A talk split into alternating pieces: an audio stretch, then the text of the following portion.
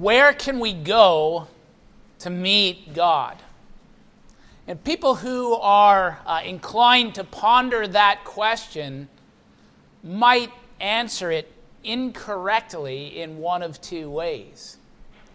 Um, one way that someone might answer it incorrectly would be to think I can only meet God at the church building. And growing up in the Roman church, that was my understanding. That I understood that God was omnipresent, but that God was really kind of especially present in this house that was built for him. That's where he was. And if I wanted to meet with God, uh, I would go there, sometimes by myself to pray, but that's where God could be found at the church building. Another way that that question might be answered incorrectly is to think that because God is omnipresent, I can meet with him anywhere. And uh, to think that would be to confuse presence with access. Um, you know, unless he's uh, traveling somewhere else in the country or uh, traveling somewhere else in the world, the President of the United States resides at 1600 Pennsylvania Avenue. I could go there and he would be present, but I'm pretty sure that I wouldn't have access to him if I went there. I want to read to you today uh, from John's Gospel, chapter 2, and just remind you that uh, last week we had seen that Jesus had gone into the temple during the time of the Passover. And when he went in, he found in the temple courts there those who were selling animals for the sacrifice. And uh, there were money changers there who were uh, changing money for the uh, purpose of paying the temple tax with the appropriate coinage. And, uh, and Jesus drives them out of the temple. He says, This isn't the place to be doing this. And uh, we're told that the Jews demanded of him, What sign can you show us to prove your authority to do all this? And so today I want to read to you from uh, John chapter 2, verses 18 through 22. This is God's word. The Jews demanded of him, What sign can you show us to prove your authority to do all this? Jesus answered them, Destroy this temple, and I will raise it again in three days. The Jews replied, It has taken 46 years to build this temple, and you are going to raise it in three days? But the temple he had spoken of was his body. After he was raised from the dead, his disciples recalled what he had said. Then they believed the scripture and the words that Jesus had spoken. Father, we pray today that you would fill us with your Holy Spirit, that we would believe the Scriptures, the words that Jesus has spoken. And that, Father, through him we would have access to you and be blessed in your presence as we are provoked to bless and praise your holy name through Christ our Lord. Amen. Where can we go to meet God? The people of Jesus' day would have told you, well, the temple, that's where we go to meet God, and they would have good reason to say that. Uh, when Israel was brought out of Egypt in the Exodus and was wandering in the desert, God gave them instructions to make a tabernacle and provided for them to do that. What's a, a tabernacle? It's kind of like a portable temple. And there, God made his presence known, uh, made his presence to dwell so that the people of God could meet with him there.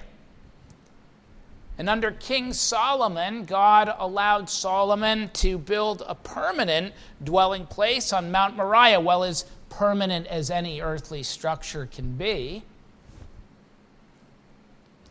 That temple was destroyed by the Babylonians in 586 BC when they uh, carried the people off into captivity. But some 70 years later, under Cyrus, king of Persia, people returned and they began to rebuild that temple under Ezra and Nehemiah. And you know, if you look at the scriptures when it speaks about that, you'll see that those who were there who remember the original temple, Solomon's temple, and the building of the second temple, that they wept and mourned over what they saw because it didn't have the glory of the former temple.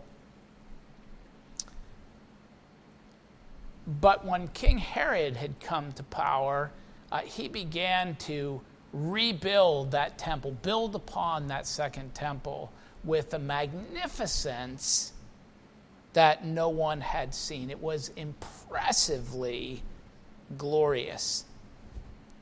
And it was the courts of that temple that Jesus cleared of the cattle sellers and the money changers. And at the time that he does this, Jesus is beginning to be known as a new rabbi. He's only about 30 years old, and he began to gain a following, but, but he was new on the scene. And so we're told that the Jews demanded to know from him what sign he might provide to show his authority to do such a thing. I want to point out something to you about uh, the Gospel of John because you'll see uh, that um, description throughout his Gospel that uh, the Jews demanded of him a sign that the Jews replied. When John says that, he's not speaking about Jews in distinction from Gentiles. Jesus is a Jew. John, who's writing this gospel, is a Jew. All the disciples are Jews. The entirety of the early church, at least at first, are all Jews. And when John uses this word, the Jews, he's speaking particularly of the leaders of Judaism the Sadducees and the Pharisees. And it's they who demand of Jesus a sign to prove that he has the authority to do such a thing. And in response to that, Jesus points them to a parable. And he says this to them Destroy this temple, and I will raise it again in three days. Now, those who questioned him didn't understand the parable. Uh, they said uh, it's taken 46 years to rebuild this temple, and it still wasn't completely finished, but it was usable. It's taken 46 years to build this temple. You're going to raise it in three days? And uh, we see that even the disciples didn't understand what he was referring to until after his resurrection. But throughout his earthly ministry, Jesus often spoke in parables. In fact, we're told in Matthew 13 that there would come a time when Jesus wouldn't speak in public any other way. The only time uh, he would speak to the crowds was in a parable. Now, why is it that Jesus spoke in parables? You know, sometimes um, I've, I've heard the explanation that a parable is an explanation, it's an illustration to show the truth of something. I don't doubt that parables can at times illustrate, but I don't think that's quite right to define a parable uh, as an illustration. Because, in fact, the word that we translate parable is translated uh, elsewhere as riddle. In Matthew chapter 13, verses 10 through 15, we read that the disciples came to Jesus and they asked, Why do you speak to the people in parables? Jesus replied, The knowledge of the secrets of the kingdom of heaven has been given to you, but not to them. Whoever has will be given more and he will have an abundance. Whoever does not have, even what he has will be taken from him. This is why I speak to them in parables. Though seeing, they do not see. Though hearing, they do not hear or understand. In them is fulfilled the prophecy of Isaiah You will be ever uh, hearing, but never understanding. You will be ever seeing, but never perceiving. For this people's heart has become calloused. They hardly hear with their ears and they've closed their eyes. Otherwise, they might see with their eyes and hear with their ears, understand with their hearts, and turn, and I would heal them. But blessed are your eyes because they see, and your ears because they hear. For I tell you the truth, many prophets and righteous men long to see what you see, but did not see it, and to hear what you hear, and did not hear it. And so, what Jesus tells us is that those who know and have a disposition of trust toward Jesus will hear and will understand what he has to say, if not right away, eventually. That's what happened with the disciples, right? Does it ever happen to you that you read your Bible and you think, I don't know what God is talking about here? Okay, I see some nods, heads nodding. I'm glad for that. I wanted to be sure that I wasn't the only one to whom that happened, right? Um, the question is when we come to something that we don't understand in the scriptures, how do we respond to that? Do we make ourselves the measure of what's right and wrong and say, you know, I can't, I can't really quite fathom what God is trying to say here? Um, so it must not be true. I'm the measure of what's right, wrong, true, false. If I don't really understand it, then it can't be true? Or do we come with a disposition of trust and say, I don't really understand this, but I'm going to cling to Him anyway? You know, you see that time and time again throughout the Gospels. Jesus' disciples um, will have Jesus say something to them. They're, they're puzzled, they're perplexed, but they continue to hold on to Him. Those who know and trust Jesus will hear and understand what he has to say, if not right away, eventually, because they come to him with a disposition of trust. But those who are ill inclined toward Jesus will always hear nonsense in what he has to say. They have a disposition of distrust. Right? That's just the way people are. If you have a, a disposition of distrust to a certain person, uh, whatever that person says, n- no matter how sound it might be, is going to sound like nonsense to you because you listen to them with a disposition of distrust. And so, the purpose of the parables that Jesus tells, listen carefully to this, the purpose of his para- parables is not to illustrate, although they may illustrate, but the purpose of his parables is not to illustrate, but it's to winnow. It's to separate wheat from chaff.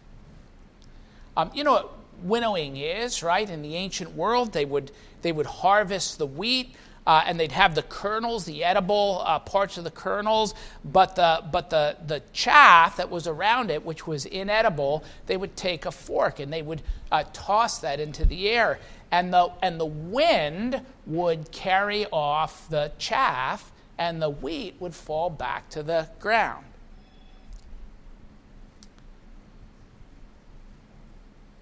And the parables that Jesus tell are a, a process of winnowing. Now, winnowing takes time. And, you know, in, in John's gospel, throughout this gospel, we're going to meet people who are called disciples. We're going to meet people of whom it is said they believed in his name, who in the end turn from Jesus and will no longer follow him. And then we'll see those who are faithful to the end, sometimes shaky in their faith at first, sometimes who at first lack understanding, but who end up being unshakably established. And we see that with the disciples. They didn't understand what he was talking about, but we're told after he was raised from the dead, his disciples recalled what he had said. Then they believed the scripture and the words that Jesus had spoken. And it's a significant thing to note with the same actions and the same words, God shows himself and confirms the faith of those who come to him in faith. And with the same actions and the same words, God hides himself from those who come to him either with a disposition of distrust or come to him in an apparent faith but with an ulterior motive. And throughout the Gospels, we see various ulterior motives come to him seeking wealth or come to him seeking political power. We think that we'll gain political power if we come to Jesus.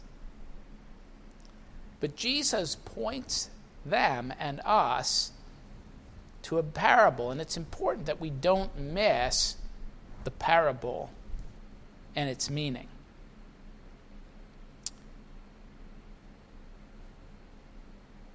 And we're told here that Jesus said, Destroy this temple, and I will raise it again in three days. But the temple that he had spoken of was his body. Did you get that? Do you see what the parable is? It's not that Jesus' body is like the temple and is a parable of the temple. It's rather that the temple is a parable of Jesus' body. The temple and the tabernacle before it was where God met with human beings. But the temple was never the thing in itself it's always been a parable. Just as the sacrifice of the animals that took place there were never a thing in itself, an end in itself, but were always a parable, a sign pointing to something, or better, someone beyond itself. You know, in uh, recent times, boy, you almost, uh, you, you, you almost can't avoid it if you uh, turn on the radio or turn on the television and hear any kind of religious program, religious broadcasting. Um, and I hear people say um, things like this God's plan cannot progress until the temple in Jerusalem is rebuilt. Have you ever, have you ever heard that?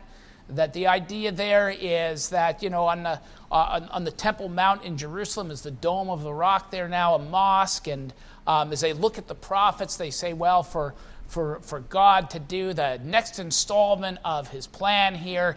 Uh, the temple has to be rebuilt, sacrifices have to be uh, offered there again. And so God's not going to be able to progress with his plan until that temple is rebuilt. I've got to tell you that when it comes to looking at the future, I have no crystal ball. I cannot tell you whether that temple will ever be rebuilt or not. But I do know that whether it's rebuilt or not has no effect on the unfolding of what God is doing. Because the fact is that in the resurrection of Jesus Christ, the temple has been rebuilt. That's what Jesus has just told us.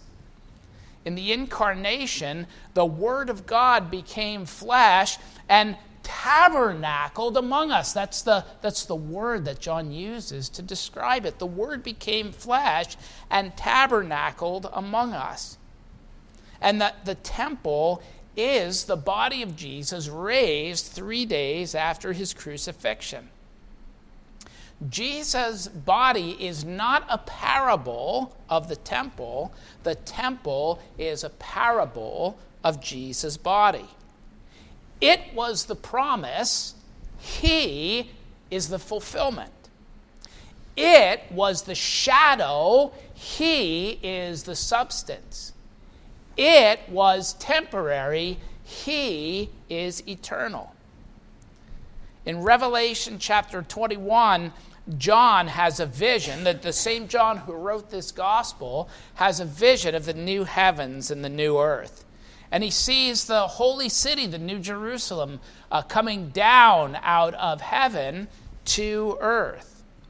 And he hears a voice saying, Now is the dwelling of God with mankind. He himself will dwell with them, and they will be his people, and God himself will be with them and will be their God. And later in that chapter, in verse 22, John says this and I saw no temple in the city. For the Lord God Almighty and the Lamb are its temple. Christ is the boundary of the temple, and in him there are no boundaries. That's why Jesus said to the woman at the well in Samaria, one of our elders mentioned it today in the opening of the service, that a time was coming and now is when it wouldn't matter whether we worshiped in Jerusalem or Samaria, that that wouldn't be the issue.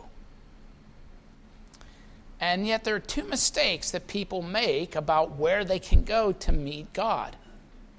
Um, they may think that God is present in the church building in the way that he was present in the temple. And the church building is where you go to meet God. But the other mistake that people make is to think that because God is omnipresent, I can meet God anywhere. And that is to confuse presence with access. Christ, in his incarnation, in his death and resurrection, in his ascension and glory, is the only place where we can meet God. That's what Jesus meant when he said, I'm the way, the truth, and the life. No one comes to the Father but by me. Christ in his body is the temple, the meeting place of God and man. So, in order to answer that question, where can we go to meet God? We, we have to ask another question, and that is where do we find the body of Christ? I do not think it is a coincidence that the Bible identifies two things so closely with Christ's body that it actually calls them by that phrase. And the first is the church, not the, not the building, not the place where the church meets, but the saints called out of the world, being brought together, who remain united to one another even when they're scattered. And the Apostle Paul says it this way in 1 Corinthians 12 27 Now you are the body of Christ. Uh, an idea that's echoed in the book of Ephesians in chapter 4 and chapter 5. You are the body of Christ.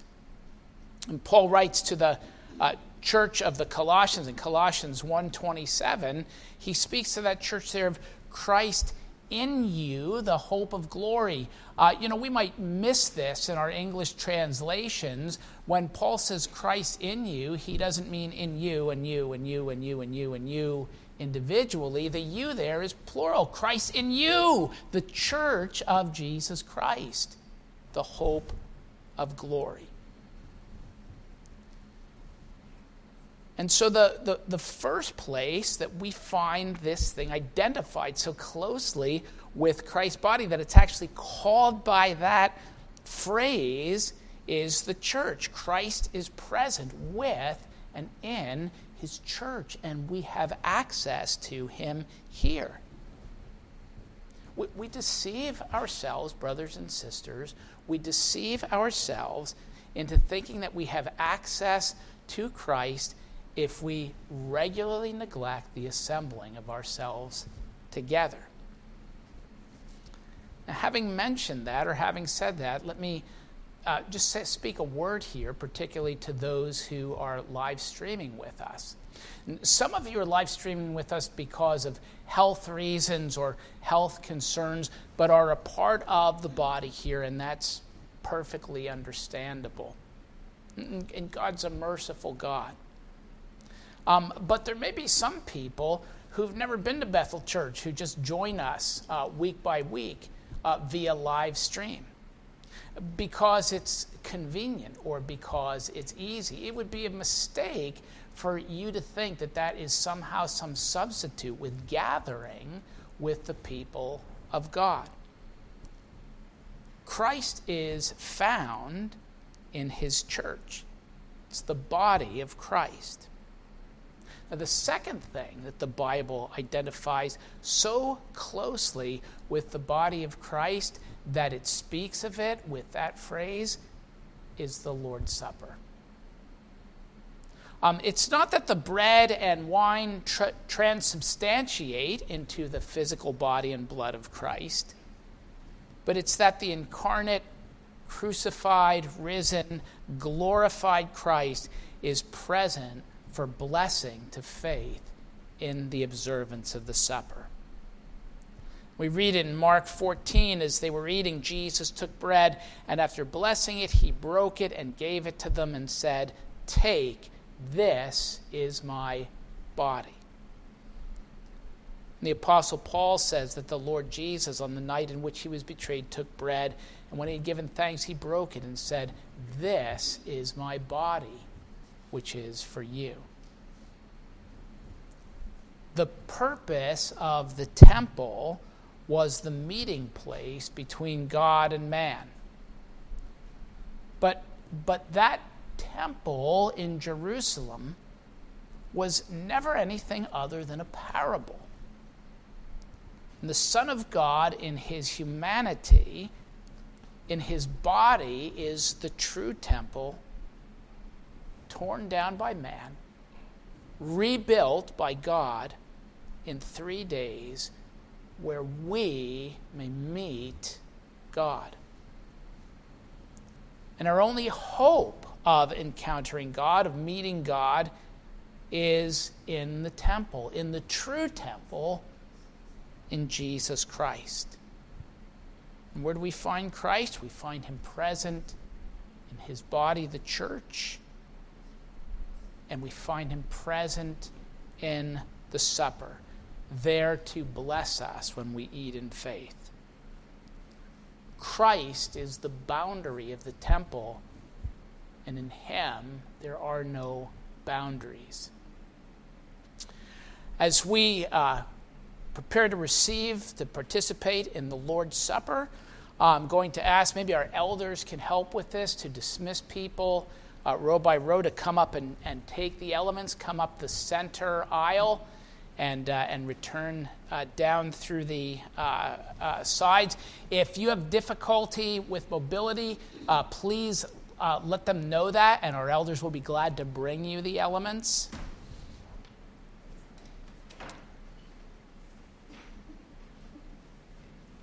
And Mrs. Baker, maybe you can pe- play a meditation and we'll pass the elements out first before I give the words of institution. So if you just begin to have people come up and receive the elements.